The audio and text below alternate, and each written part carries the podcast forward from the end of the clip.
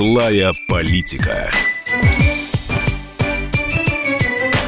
Здравствуйте, дорогие друзья! Это программа «Злая политика», где мы призываем к ответу всех чиновников, от которых а, мы же сами и страдаем. Меня зовут Валентин Алфимов, Никита Исаев. Рядом со мной буквально, но в тысячах километров, но на связи, как всегда, с нами. Никит, здравствуй. Да, привет, Валентин, привет всем радиослушателям. А, предлагаю начать с праздника, который... С хорошего начнем, да? Ну вот ну, а почему бы нет? А то у нас всегда здесь не то, здесь не это. И то у нас негатива сегодня будет достаточно. Давайте Можно с мороженого. Мне кажется, э, мне кажется, мороженое лучше, э, как хорошее. Мы же начали новости с этого. Ну, э, давай, да. Кстати, я когда, если где-то покупаю это мороженое, ну, не будем уж рекламировать, я так. всегда у продавцов спрашиваю, а вы знаете, что это любимое мороженое Путина? Да? Ух. Что, правда? Не да. верит никто, не верит а, никто. А кто такой Путин? Нет, ну ладно тебе, Никит, все это знают. Давай, про русский флаг, который да. вдруг неожиданно все полюбили, вдруг неожиданно все решили выйти на улицу, вдруг неожиданно стал нашим символом э, и нашей э, очередной скрепой. И, собственно, действительно порядка, по-моему, больше 100 тысяч человек вышло на улицу на проспекте Сахарова какого, получается, числа у нас? 24-го, да? Да, это вот было 24 числа. Э, слушай, ну ты говоришь 100, 100 человек. Я, кстати, тоже в интернете именно такие цифры видел. 100 тысяч человек, Валентин. Да, Валентин, больше 100 тысяч человек, да, 100 тысяч. Что я, когда фотографии смотрел, я не знаю, да. может быть, это мастера фотошопа сидят в, я, я не знаю, где там, в администрации президента или в мэрии. Да. Ну, в общем, а где В МВД, в МВД, они же дают оценку. Или в МВД, но на фотографиях с коптеров, то есть сверху, да, ой, Ой-ой-ой-ой-ой, прям вообще море людей, море, и все любят российский флаг. И все любят российский флаг. Синий, э, красный и белый. Все я, любят. Я бы даже сказал белый, синий и красный. Белый, синий, красный. Ну, э, я предлагаю обсудить следующее. Э, основной вопрос. Насколько эта ситуация и вот эти настроения искренны? Насколько э, люди сегодня воспринимают российский флаг, Э, вообще вот этот вопрос патриотизма, который так э, грел нашу душу э, с 2014 года, особенно с Крыма, насколько это является реальностью сегодня? Не является ли это фальшивым патриотизмом? Не приходится ли той самой, как вот ты сказал, администрации президента и так далее, может быть, стимулировать различных людей э, какими-то административными методами, я надеюсь, всего лишь для того, чтобы они посещали это мероприятие. Потому что, ну, не будем спорить, э, Валентин, август это самый э, активный месяц отпусков, и чтобы 100 тысяч собралось э, в Москве, э, посмотреть на Василия Ланового, на э, группу, э, я не знаю, Петой Мошенни, я не помню, там как, какие-то, Валдиса Пельш, лучше и так далее. Мне кажется, это несколько сомнительно. У тебя вот есть ощущение абсолютной искренности человек, люд, людей, которые пришли, вот 100 тысяч, и говорили о том, что наш э, э, российский флаг это наше все. А, смотри, Никит, у меня никогда нет уверенности в абсолютной искренности людей, которые ходят на митинги. Вообще, причем на любые митинги. Будь да. то митинг за, э, за там власть, будь то митинг против власти, так и здесь. Угу. Э, я слышал... То есть ты хочешь сказать, что это все проплаченные ряженые, э, значит, э, они ходят по каким-то причинам, э, потому что их туда сгоняют, или на самом деле они в большинстве своем, так сказать, поддаются некому стадному чувству, либо они идут на концерты Дудя, господи, Дудя, Оксимирона, Кровостока, или, значит, кто там еще на шашлык лайф это делают. Твое понимание такое этого процесса? Я допускаю, Давай так скажу. Я очень аккуратно, очень дипломатично выражусь. Да. Что Ты в МИД, что ли, перешел работать? Министерство иностранных дел? Э, нет, но я надеюсь, поэтому дипломатично Может быть, ты переел сегодня мороженое с иностранными делегациями турецкими? А, И нет. так обтекаем сегодня, Валентин. Ну, смотри, я слышал, что на этот митинг, в частности, на этот, в частности, на этот концерт, сгоняли людей, которые работали, работают в проправительственных, там, про, ну, в общем, в, в государственных структурах, в государственных структурах. Я слышал ГБУ такие истории. оно называется. Ну, примерно, да, да, да. Вот, но в то же время у меня нет никаких доказательств, поэтому я не могу на 100% это утверждать. Вот злые языки говорят, что так и было. А мне бы очень хотелось, чтобы эти люди действительно пришли по зову сердца и радовались тому, что у нас такой прекрасный, замечательный триколор. Валентин, скажи, пожалуйста, ты был сам на митинге? Нет. Ты не любишь российский флаг? А, я почему-то... Вот ты меня сейчас поймал практически, да, за... Да. Не, даже не буду говорить за что. А, я Но. очень люблю российский флаг. Я совершенно... Да. Я им горжусь. То есть если я где-то mm-hmm. за границей, и у меня где-то э, на одежде проступает он, или там, ну, я не знаю... В смысле, ты носишь э, э, одежду из российского флага, прости, Валентин? Нет, ну, может быть, где-нибудь шильдик какой-нибудь на футболке или еще где-то. Ну, а. Ну, ладно тебе. Вот. С утра да. шильдик себе, значит, прикреплять. Скажи, пожалуйста, Валентин, а что ты думаешь вот по поводу того, вот когда развалился Советский Союз, появилась Российская Федерация, оно же Россия в соответствии с Конституцией, и был введен флаг э, и гимн. Э, э, у России был гимн Глинки, а, а потом, э, когда пришел Владимир Путин э, президентом, он, так сказать, принял решение, и э, гимн поменяли на мелодию, которая была, собственно, у советского гимна. А флаг оставили, и у многих людей, э, собственно, оставили российским, триколором так называемым, и у многих людей возникло ощущение, ощущение какое-то. Ну тогда верните нам кумач э, красный. Как ты относишься к красному кумачу? Не кажется ли тебе он масштабнее? Или, во всяком случае, э, большая часть населения, которая представляет все-таки поколение в возрасте, наверное, все-таки не совсем, э, скажем, искренне относится или не до конца привыкла к нынешнему триколору, а больше вспоминает красный кумач. А, ты прав, я с тобой согласен. Действительно, красный кумач, как ты выражаешься, он масштабнее, но просто потому, что за ним стоит очень серьезная, очень большая и очень а, глубокая, очень, очень героическая история. Нет, нет, нет, ну что то ну КПРФ здесь Это совершенно не при история. Да, но э, в масштабах наших, в масштабах поколений очень, очень масштабная. Я понимаю, что нашему флагу, нынешнему, вот нынешнему триколору, бело-сине-красному, 350 лет. Елки-палки, 350 лет. Но mm-hmm. про то, что было до, до 17 года, все забыли уже. Кроме историков каких-нибудь там, какого-нибудь Николая Сванидзе или там, эм, там не да. знаю, господина Спицера. Или, или Шевченко, который тоже вспоминает Николая Сванидзе. Ну, да, да, безусловно. Ну, я Но, понял. Понимаешь, э, у, у нынешнего флага история куда глубже, но ага. ее никто не знает. То есть ты хочешь сказать, что привыкнем? Привыкнем, конечно. А нет у тебя ощущения, что современная Россия, которая, ну вот сколько ей, 28 лет э, будет в этом году, э, фактически 8 декабря распался Советский Союз и была создана Российская Федерация, э, нет ли у тебя ощущения, что эти 28 лет коту под хвост? Ну, вот по большому счету идеологически э, сегодняшняя современная Россия ничего не дала для того, чтобы российский флаг э, чувствовался национальной гордостью, а не вот этой 350-летней истории нашими какими-то победами. Где наши спортивные победы? Мы по одной медальке выигрываем на э, олимпийских э, соревнованиях. Где наши, так сказать, э, победы в космосе? Никита, я напомню тебе, что мы порвали всех в Сочи.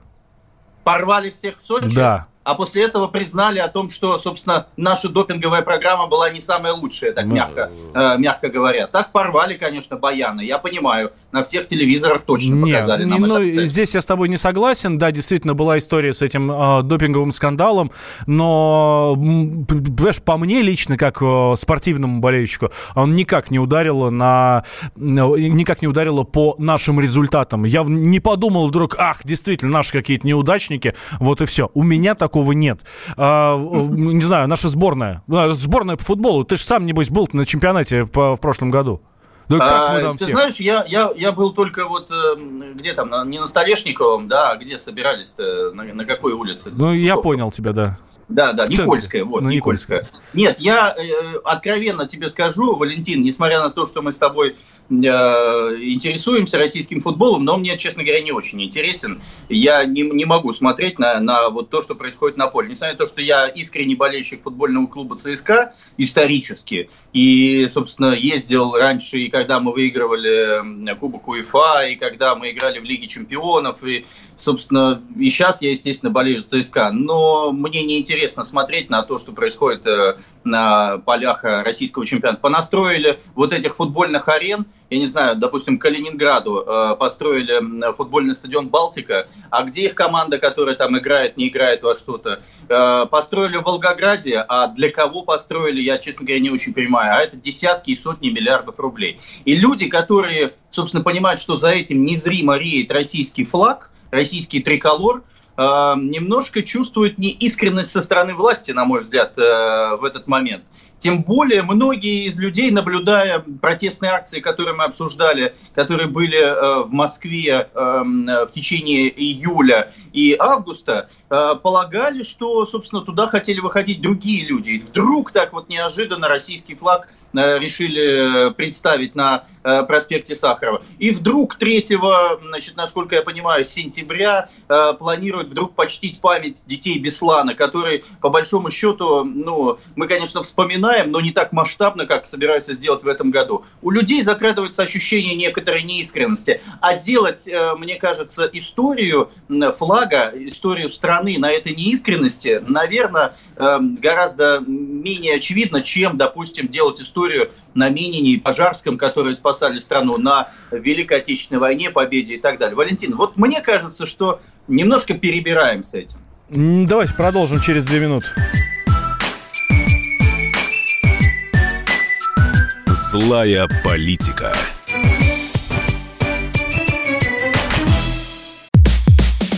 Мужчина и женщина. На каждый вопрос свое мнение – Говори, говори, что ты? Почему именно сейчас? Они в 14-м, когда начали Донецк и Луганск долбать так, что пух и перья летели. Так ты сейчас-то ему зачем этот вопрос задаешь? Я задаю вопрос. Тихо. Чш. Накал страстей на радио «Комсомольская правда». Семейный подряд Норкиных в поисках истины. По будням в 9 вечера. Просто о сложном в программе «Простыми словами». Да я не Америку открываю. Я, я не понимаю, когда пожалуйста. этот беспредел закончится. Не знаю.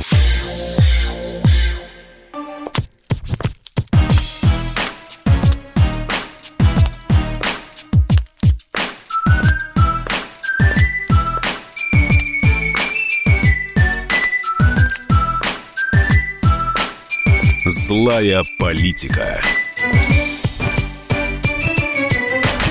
Возвращаемся в прямой эфир. Валентин Алфимов, Никита Исаев. Российский флаг обсуждаем. А, день, день флага мы тут отметили. Сотни тысяч человек. Мне почему-то хочется сказать не сто тысяч, а сотни тысяч человек на проспекте Академика Сахарова. Концерт грандиозный. Ну, в общем, классно, все, вау. Вот Никит не нравится эта история. Говорит, что что-то каким-то фарсом все дело попахивает. А, мне по... не то, что не нравится. Я-то люблю российский флаг. Я люблю свою страну. Я люблю ее символы.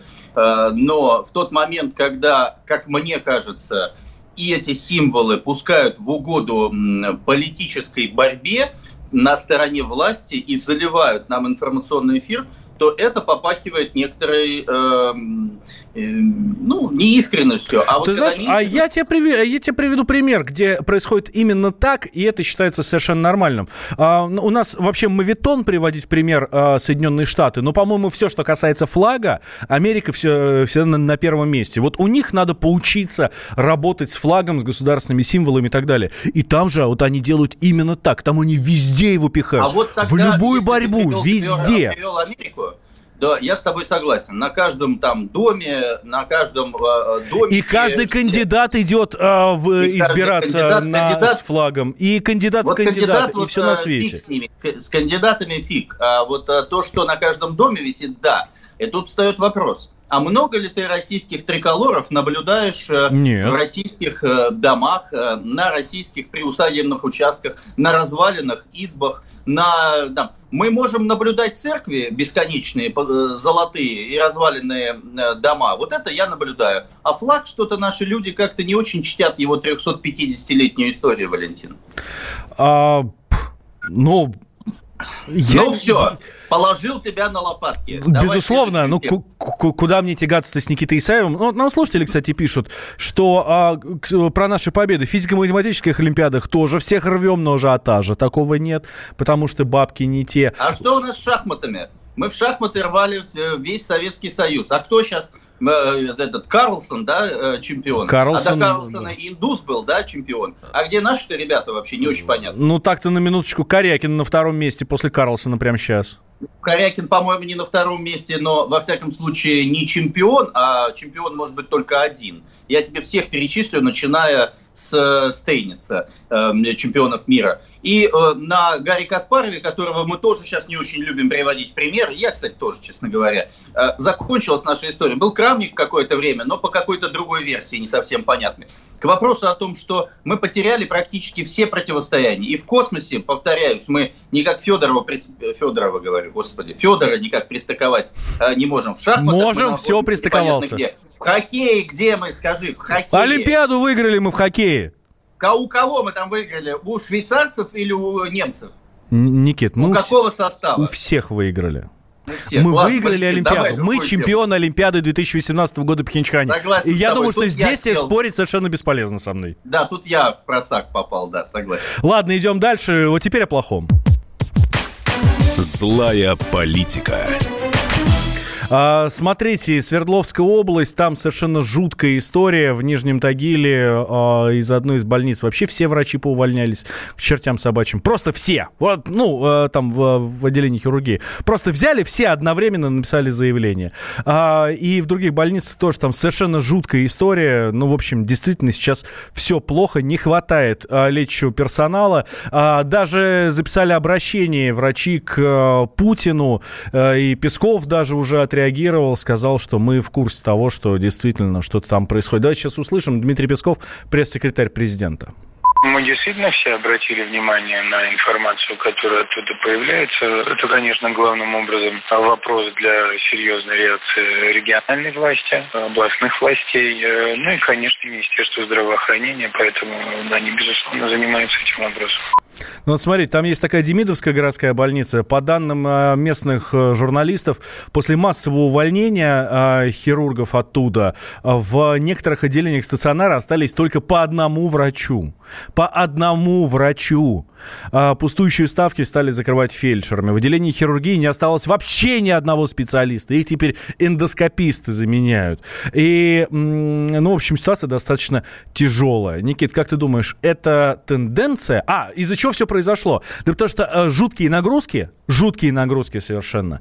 И, э, ну, там на две ставки приходится работать, на две с половиной, некоторые даже на три. А зарплаты э, всего лишь по, там, 45 тысяч. При том, что главный врач в интернете отчитывается, что все они там получают по 100 тысяч. Валентин, да. знаешь, что это такое? Это называется «заставь дурака Богу молиться, а он лоб расшибет». Когда мы вот так вот э, с радостью рассказываем про майские указы, о том, чтобы повысить зарплаты э, и так далее, что происходит на месте у бюджетников, ну и, конечно, у медицинских работников? А, происходит следующее. Пустые ставки, так называемые, просто передаются людям, которые работали на одну ставку, получали условную зарплату там, в 15-20 тысяч рублей.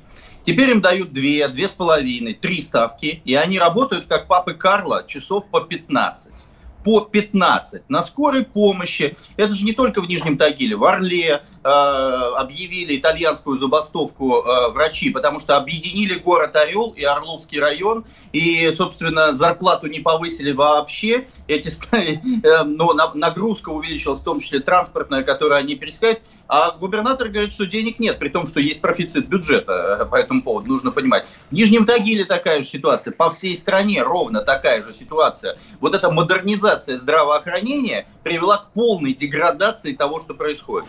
А, на прошлой неделе а, Путин провел совещание по поводу этого с министром здравоохранения Скворцовой, которая сейчас находится под угрозой отставки. Отставки в том, что абсолютно только а, придуманные эфемерные доклады о том, что у нас увеличилась продолжительность жизни и уменьшилась младенческая смертность. А то, что развалены кадры, а то, что у нас не работают эти майские указы, а то, что увольняются сотрудники, а то, что у нас фельдшеры э, работают на месте врачей, а то, что у нас просто нет врачей, а то, что у нас врачи из Средней Азии теперь работают по этому поводу, о том, что не работает э, программа «Сельский лекарь», о том, что доступность э, закрытых медицинских учреждений по всей стране, они же сокращены в 2-3 раза по всей стране. Э, люди теперь не могут просто доехать по этому поводу, не только потому, что нет дорог, но и потому, что это колоссальные расстояния. Нет медицинских лекарств. более 50% просто не расторговано лекарств, просто не расторговано, потому что Министерство здравоохранения ввело определенные замечательные регламенты, по которым эти цены не удовлетворяют тех, кто может осуществлять соответствующие поставки, не осуществляется никакое импортозамещение. Нам говорят о, так сказать, успехах наших э, фармацевтических компаний, какой-нибудь Нишфарм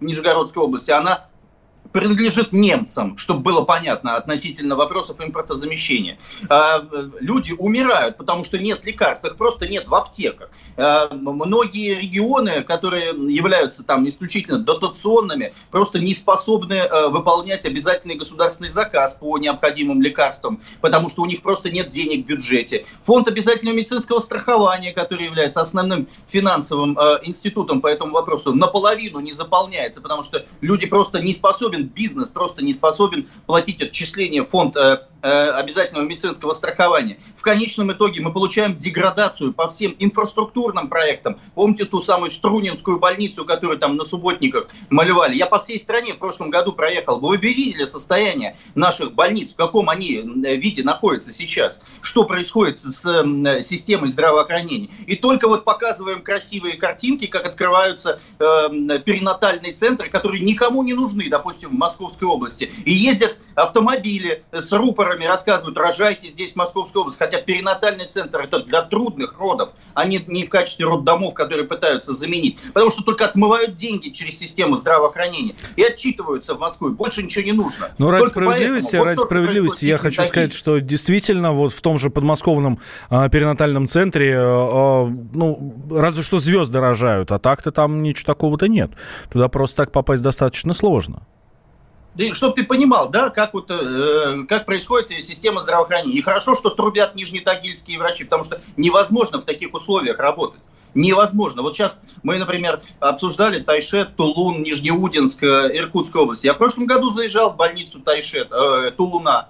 Я видел больницу Тулуна. Люди работают по 2-3 ставки. 2-3 ставки получают.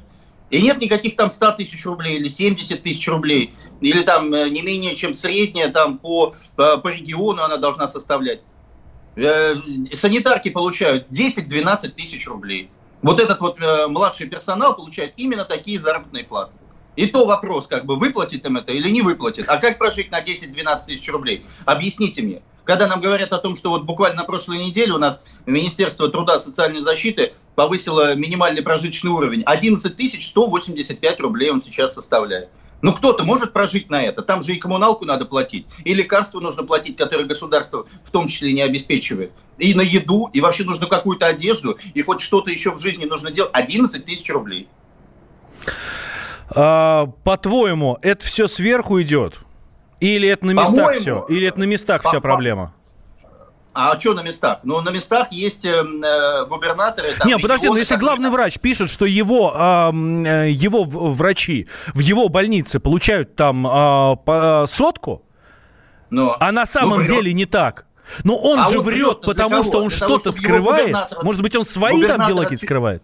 Губернатор, чтобы отчитался э, в Москву, что они получают сотку. Вот, собственно, и все. А если он не отчитается, что у него сотка, э, там, как ты это называешь, что угу. э, уволят этого главного врача. Да. Никит, а, смотри, да, давай прерываемся на новости. Сразу после звоним Андрею Цветкову, это министр здравоохранения Свердловской области. Узнаем вообще, почему такая ситуация складывается. Злая политика.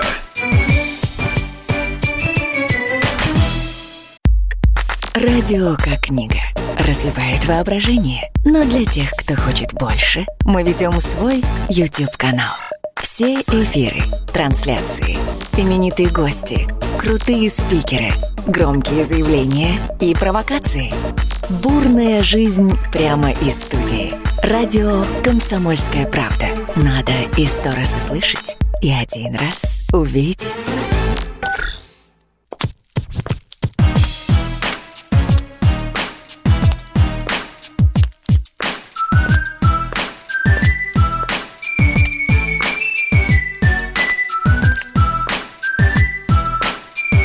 Злая политика. Итак, возвращаемся мы в прямой эфир. Валентин Алфимов, Никита Исаев. Разбираем ситуацию, которая сложилась в Нижнем Тагиле. Там э, в городской больнице номер один э, ушли, э, уволились все хирурги, которые были. А почему это произошло? Потому что до этого в Демидовской больнице, ну, тоже есть такая там Демидовская больница в Нижнем Тагиле, э, четыре хирурга ушли. Соответственно, пациентов оттуда перебросили туда, зарплату никто не поднял, нагрузка неимоверная. Ну, в общем, люди начали массово увольняться. Вы представляете, что значит, в э, пусть и крупном городе Нижнем Тагиле, но все-таки не таком крупном, э, как э, там миллионники и так далее. Ну, а... я тебе могу сказать, я был в Нижнем Тагиле месяца два-три назад, Валентин. Там два крупнейших предприятия, значит, Нижнетагильский металлургический комбинат компании «Евраз» и, собственно, Урал-вагонзавод. Ну, чтобы ты понимал, э, это два смердящих, смердящих просто предприятия, экология в Нижнем Тагиле, город порядка 250, по-моему, 300 тысяч э, человек населения, Э, второй э, по размеру в Свердловской области. Ну, вот я как раз смотрю, 358 тысяч 651 да. человек. Это на 2012 это год, на 2012. Да, это город примерно, примерно размером как Кострома областной центр. Поэтому принижать его тоже не нужно. Это город в экологической катастрофе. Но при этом, и разумеется, понятно, насколько важны, важна система здравоохранения, хотя бы там, профилактическая, Э, и так далее в таком городе, где люди живут просто в двух заводах. Эм, я был там, я просто, ну, даже есть там фотографии там у меня в Инстаграм и так далее, где я стою, и просто видно вот эти клубы, э, которые там идут. Поэтому, эм, разумеется, это принципиально важно. И если там уволились врачи, то это катастрофа для города. Ну вот смотри, а, Никит, прямо сейчас набираем а, по нашей традиции, ни с кем не договариваясь, Андрей Игоревич Цветков, министр здравоохранения Свердловской области. Попробуем у него узнать а, из первых рук, что действительно там происходит. Хватит Хорошо. ли врачи? Почему они ну, увольняются? Действительно, важный вопрос ты задал, важный вопрос. А кто виноват? Ну, виновата Скворцова, или виноват э, значит, областной министр, или виноват главный врач, или виноват мэр города. Да никто, оказывается, не виноват. Ну вот никто не виноват. А, Скворцовой, когда говорят о том, почему лекарства не расторгованы по всей стране, она говорит, это виноваты региональные э, министерства здравоохранения потому что это они должны расторговать. Ну, формально она отчасти права. Но кто придумывал эти регламенты? Которые не, не дают возможность расторговать эти, э, эти лекарства, и срывается э, эта ситуация. Да? Вот вопрос, никто не виноват. Так, гудки есть. Ну, будем надеяться, что сейчас Андрей Игоревич все-таки трубку поднимет. Напоминаю, звоним Андрею Цветкову, министру здравоохранения Свердловской области. Андрей Игоревич Цветков. Уволили, наверное, уже Андрей Игоревич Цветков, забрали, наверное, у него мобильный аппарат. Ну, Служит, да. имеется в виду. Не исключено. Я предлагаю на, на следующей программе, э, Валентин, э, переговорить, э, если еще Скворцова останется министром здравоохранения России, переговорить э, с ней э, по этому вопросу. Э, потому что мне кажется, что ну, дадим ей неделю подготовиться, потому что у нее и так сейчас стрессовое состояние после совещания у президента, стрессовое состояние, когда на нее ополчились все средства массовой информации, стрессовое состояние, потому что на нее ополчилось профессиональное сообщество медиков, в том числе, кстати, и по Нижнетагильской ситуации, потому что она-то в этот вопрос вообще не включается. То есть, когда Скворцову назначили министром здравоохранения в 2012 году, все профессиональное сообщество посчитало, что на наконец будет наш профессиональный врач, потому что до этого была Голикова, человек, который, в общем, не имеет отношения к здравоохранению, а занималась подсчетом денежных средств. То есть она работала в Министерстве финансов эм, э, до этого. В этой связи нужно понимать, что сейчас Скворцова не защищает в профессиональном сообществе никого, поэтому на нее ополчились абсолютно все. И, разумеется, на нее ополчилось население страны, потому что оно-то наблюдает развал здравоохранения в стране. И что может сказать Скворцова по этому поводу? Ну вот, дадим ей неделю на размышления и вызываем ее в эфир в злую политику на на э, следующий, соответственно, вторник. Я думаю, что она должна будет выйти э, на связь и поговорить. И я думаю, что мы зададим многочисленное количество вопросов. В данном случае должен быть подготовленный, наверное, все-таки звонок, потому что, ну вот, э, если мы звоним в Свердловскую область, конечно, чиновники избегают, потому что они боятся. Ведь недавно же там чиновница Свердловской области... Чиновники Ольга боятся Гладких... звонка с московского номера, а с городского московского номера.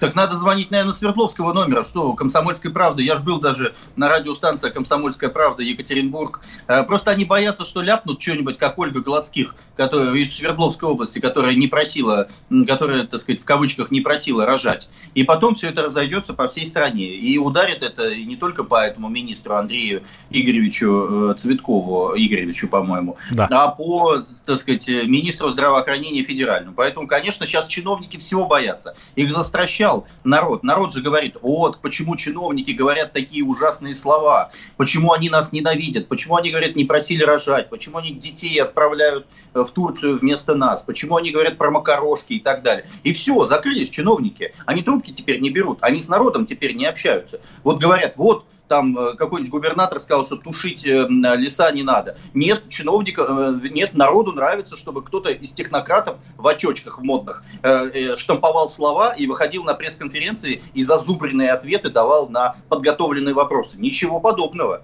Вот именно так пусть говорят. А, ты знаешь, я только одного понять не могу. Смотри, а, ты очень правильно сказал, 2012 год, назначение Вероники Скворцовой, 21 мая, это я уже добавляю. Сегодня у нас а, 27 августа 2019 года. Больше 7 лет Вероника Скворцова у руля Министерства здравоохранения. Но вот ты говоришь, я сейчас к твоим словам придираюсь. Вот сейчас она испытывает давление, сейчас на нее набросились, сейчас там туда-сюда. А раньше-то что было? А ничего. А раньше напрыгивали на министра промышленности э, Мантурова, говорили, что он э, отдыхает в отелях э, в сутки за сотни тысяч рублей. А до этого напрыгивали на каком-нибудь... Да нет, Никит, я тебе говорю о том, 7, эти, 7 лет нормально работала Скворцова, никого не трогал. Я не защищаю, я просто хочу разобраться в ситуации. Нормально работала Скворцова, все были довольны, ну, относительно плюс-минус. А сейчас такая массированная атака на нее. Почему именно сейчас, спустя 7 а, лет Валентин, массированная отвечу. атака? Я, у нас же злую политику и вообще комсомольскую правду люди думающие слушают. Это правда. Поэтому я отвечу. И я в одной из программ недавней говорил, когда мы по Красноярску, по пожарам с тобой говорили, если звезды зажигают, значит кому-то надо. Значит идет передел в сфере здравоохранения, в сфере контрактов, в сфере здравоохранения и так далее. И кому-то Скворцова либо невыгодно, либо хотят поставить э, другую Скворцову условную. Да? Есть уже шорт-лист даже министров э, потенциальных, которые придут на ее место. Э, поэтому уже, так сказать, разные группы влияния борются за этот пирог. Чтобы люди понимали, что такое э, объем здравоохранения в стране. Это не э, 300, по-моему, 70 миллиардов рублей в федеральном бюджете. Это 2,7 э, триллиона рублей фонда обязательного медицинского страхования, который все делает. Это региональные бюджеты, это миллиарды, э, вернее, это сотни миллиардов, а то и триллионы рублей, которые очень лакомый кусок, и которые народу никто отдавать не хочет. И в том числе, кстати, и э, медицинскому персоналу заработные платы. Естественно, никто из этого э, многотриллионного, десятка триллионного пирога отдавать не хочет. Поэтому сейчас, видимо, борется со Скворцовой, видимо, так сказать, поймали ее вот на этих всех вещах и будут вылезать вот эти все темы. Вылезли в Нижнем Тагиле, вылезет в Орле, вылезет ситуация, видишь, совещание президента. Президент же назвал систему э, э, персонала, э, нижнего персонала, по-моему, так это называется в медицинской системе, э, неудовлетворительно сейчас. То есть поставлена двойка системе здравоохранения. И, по-моему, до 1 октября э, поставлена задача предоставить соответствующую информацию. Но мы-то с тобой четвертая власть, мы-то требуем здесь и сейчас в злой политике и будем требовать. Поэтому, к сожалению, это происходит не потому, что плохо работает работает министр. А, к сожалению, это происходит потому, что кто-то хочет этого министра уволить. А, пишут нам, что в Екатеринбурге плюс два часа, рабочий день давно закончился, Евгений пишет. И, а, ну, примерно такие же сообщения, что рабочий телефон может и не брать министр. Не-не, товарищи друзья, мы а, министру здравоохранения Свердловской области звоним на личный мобильный телефон. У нас, слава богу, есть номер, так что нет, а, взять должен был бы. А, но... а уж тем более, если люди э, в системе здравоохранения здравоохранения работают по 12-15 часов, если они работают на трех ставках, если они в таком мыле, то уж, наверное, министр здравоохранения должен в два раза больше работать, чем они, как, ну, вернее, так сказать, э, а как минимум уж точно как они. Поэтому у него рабочий день должен заканчиваться, я думаю, часов в 10 вечера. Тем более, его мобильный телефон должен быть всегда на связи, потому что министру всегда звонят, и главврачу всегда звонят всякие там большие дяди-чиновники, которые говорят о том, слушай, давай там последи, там у меня дочь, племянница, там туда-сюда и так далее. Почему не берет трубку? Безответственный чиновник. Так, а, и а, давайте еще одна тема у нас интересная. Буквально не, там несколько секунд осталось до перерыва, но а, я обозначу ее. Злая политика. Помните, а, в Северодвинске, а, ну, в, на полигоне в Архангельской области взрыв произошел, а, и вроде как испытывали ракету, там супер какую-то секретную, ядерную, но американцы сказали, что это вообще какое-то там сверхсекретное наше российское ядерное оружие наше производят, разрабатывают и вот пытаются его там, пытаются его проверить, протестировать и так далее. Наши сказали, что нет, нет, ничего, ничего. Но, в общем, смотрите, знаете, какая история? А, а, губернатор Архангельской области говорит, все хорошо, никакой радиации нет, ничего. А в Росгидромете говорят, что нет, есть повышение там э, ради, уровня радиации и так далее. Ну, в общем, давайте сейчас позвоним всем, кто в этом виноват, сразу после перерыва. Злая политика.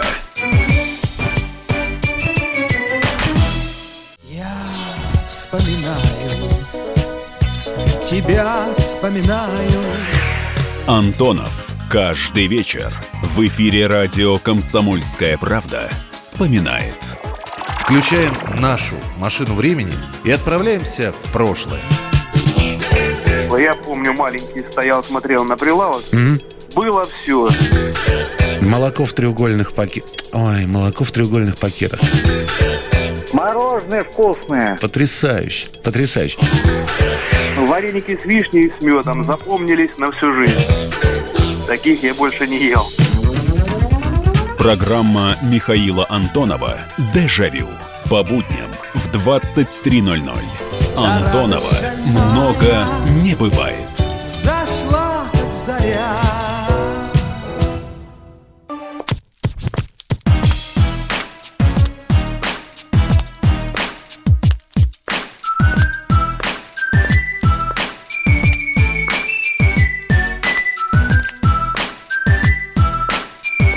Злая политика. Итак, возвращаемся в прямой эфир. Валентин Алфимов, Никита Исаев со мной на связи. Говорим про ситуацию в Архангельской области. Там на полигоне в Северодвинске, под Северодвинском, эм, испытывали что-то, это произошло, это было 8 августа. Э, произошел взрыв. августа. Это произошло 8 августа 2019 Хорошо. года. А, испытывали ЖРД, ну, жидкую реактивную э, установку. Э, врачей в больнице в Архангельске, куда доставили половину пострадавших, не предупредили о радиации. А 12 августа э, у нас признали, что разорвало малый ядерный реактор якобы на боевой ракете «Буревестник». Гринпис заявил, что власти скрывают данные об утечке радиации. А Владимир Путин говорит, что все нормально, все под контролем, радиационные риски отсутствуют. Но в России все-таки ушли в офлайн 4 станции мониторинга ядерных взрывов. Чистая правда. А 15 августа в Норвегии обнаружили радиоактивный йод, то есть через неделю после а, взрыва. Радиоактивный йод? Да а не радиоактивный пепел? А, нет, если бы там обнаружили радиоактивный пепел, я думаю, нам бы уже об этом никто не писал. И а... еще, Владимир Путин сказал, что все в порядке. Что мы дальше обсуждаем, скажи, пожалуйста. А, самое интересное, что, что, что все в порядке, говорит и губернатор а, Архангельской области. А, Это и... тот, который Шелупонь? Игорь Анатольевич Орлов. Это Игорь Анатольевич Орлов, губернатор Архангельской области. Я сейчас попробую ему дозвониться, чтобы узнать, действительно ли все в порядке. Или, может быть, не совсем все в порядке. Потому что в гидромете сказали, что нет, есть радиация. Есть превышение уровня радиации. Там какие-то там клиды и так далее. непонятно вообще, э, что, эм, э, что там произошло. Все одни говорят, э, ну, то есть, я так понял, за то, что там произошло все плохо, это Greenpeace – это норвежцы, которые поймали йода. Гринпис всегда за, за то, что все плохо. Это, ну, факт. Но если он что-то говорит, он же не говорит о том, что э, все хорошо. Он на то и Гринпис, чтобы вскрывать э, негативчики. Вот. А, значит, кто еще говорит, что плохо? Росгидромет говорит плохо, а Путин и Орлов э, говорят, что все нормально. Правильно? На этом предлагаешь успокоиться? Ну, мне кажется, э, тоже рабочий день закончился. Правда, э, если в Свердловской области плюс два часа к Москве, соответственно, сейчас сколько в Москве? Полшестого, значит, там ну, почти ну, там, 6, там, да? Там 8 вечера, там, господи. Ну, 8, это в Свердловской области. Ладно, а Игорь Анатольевич Орлов не берет трубку. Да, Орлов не берет трубку, значит, шелупонь все-таки, да. А, ну, да, попробуем позвонить главе Росгидромета. Давай, главе Росгидромета. А Максим Евгеньевич Яковенко у нас следующий на очереди, глава Росгидромета. Сейчас пытаемся ему дозвониться. Может, хоть он трубку возьмет. Да, мы можем говорить, пока звоним. Э, и вообще надо да, стойку, конечно. наверное, встать, э, что когда звоним главе Росгидромета. Это большой начальник вообще, ну, Валентин? Конечно, большой. Погоды завидуют у нас в стране. Подожди, это, это Росгидромет, да? Это же, да? Я вот знаю о том, что вот проблема, например, в Росгидромете и, собственно, и лесные пожары, и обмеление Волги, которые вот мы обсуждали тоже на радио «Комсомольская правда», во многом из-за провалов в научном потенциале. Если в Росгидромете раньше работало, по-моему, полторы тысячи сотрудников, то сейчас работает всего 400. И у них, наверное, тоже рабочий день закончился, да? Алло. А, Максим Евгеньевич, здравствуйте. А?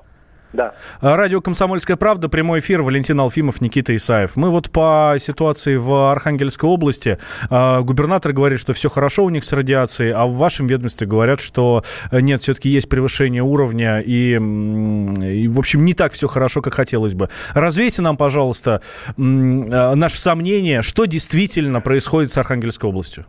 Да все прекрасно там. Э, с 8 августа мы вам показали то, что было, что есть, и все, что это не влияет на жизнь, и все. А дальше комментариев даже... Но я не отвечаю за то, чтобы комментировать, а кто там что-то дохнул, не дохнул. Угу. Росгидромет показал, опубликовал, а поэтому все органы власти и населения все увидели, и все. Просто меня умиляет, что пару лет назад, я помню, по Рутене была какая-то истерика непонятная вот, э, не стоящие выеденные веса, когда кастрации были в тысячу раз меньше там э, ПДК. Вот. То есть у меня ощущение, что просто кто-то специально цепляется за любой какой-то информационный фон, фон, чтобы себя заявить там, а какие-то права еще там для чего-то. Ну, вот и все. Угу. Ну, в общем... Да, какую-то оппозицию непонятную, да. Просто мы спекуляциями не занимаемся, мы как серьезно ведомство зафиксировали, показали. Ну, понятно, у, у вас наука точная, да. Вот то, что приборы показывают, то вы и рассказываете. Здесь к вам, конечно, вопросов нет. Мы э, просто пытаемся понять, э, насколько тяжелая ситуация или можно успокоиться. Да можно успокоиться. Я вот оттуда сейчас вернулся спокойно там. Гулял почти неделю с лишним смотрел. Скажите, а кому это может быть э, интересно и кому выгодно играть э, вот на таких опасных вещах? То есть говорить о радиационном фоне, это же, ну, скажем так, не совсем тактично и корректно.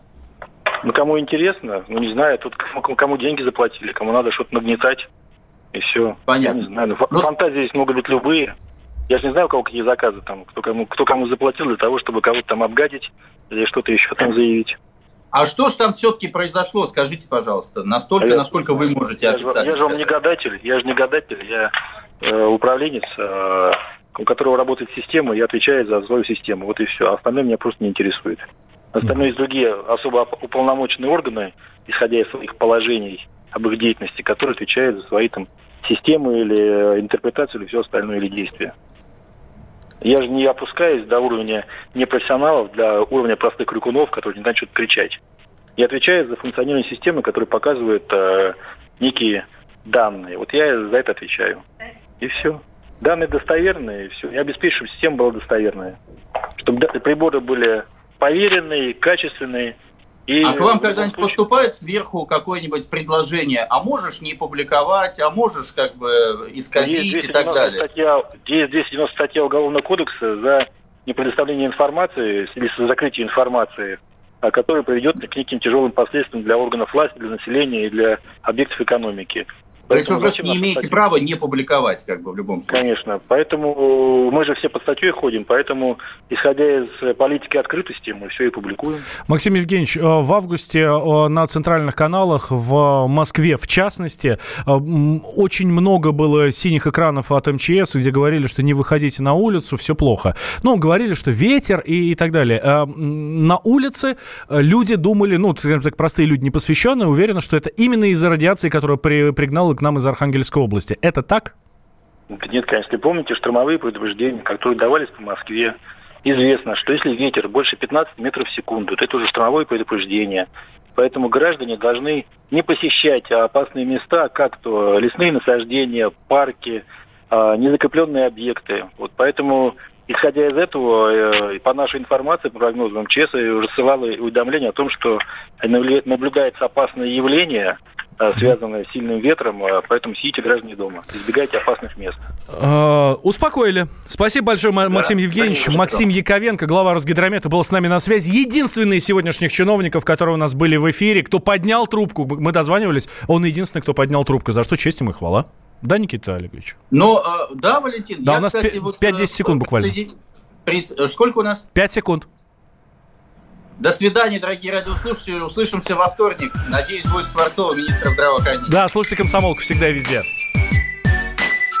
Злая политика.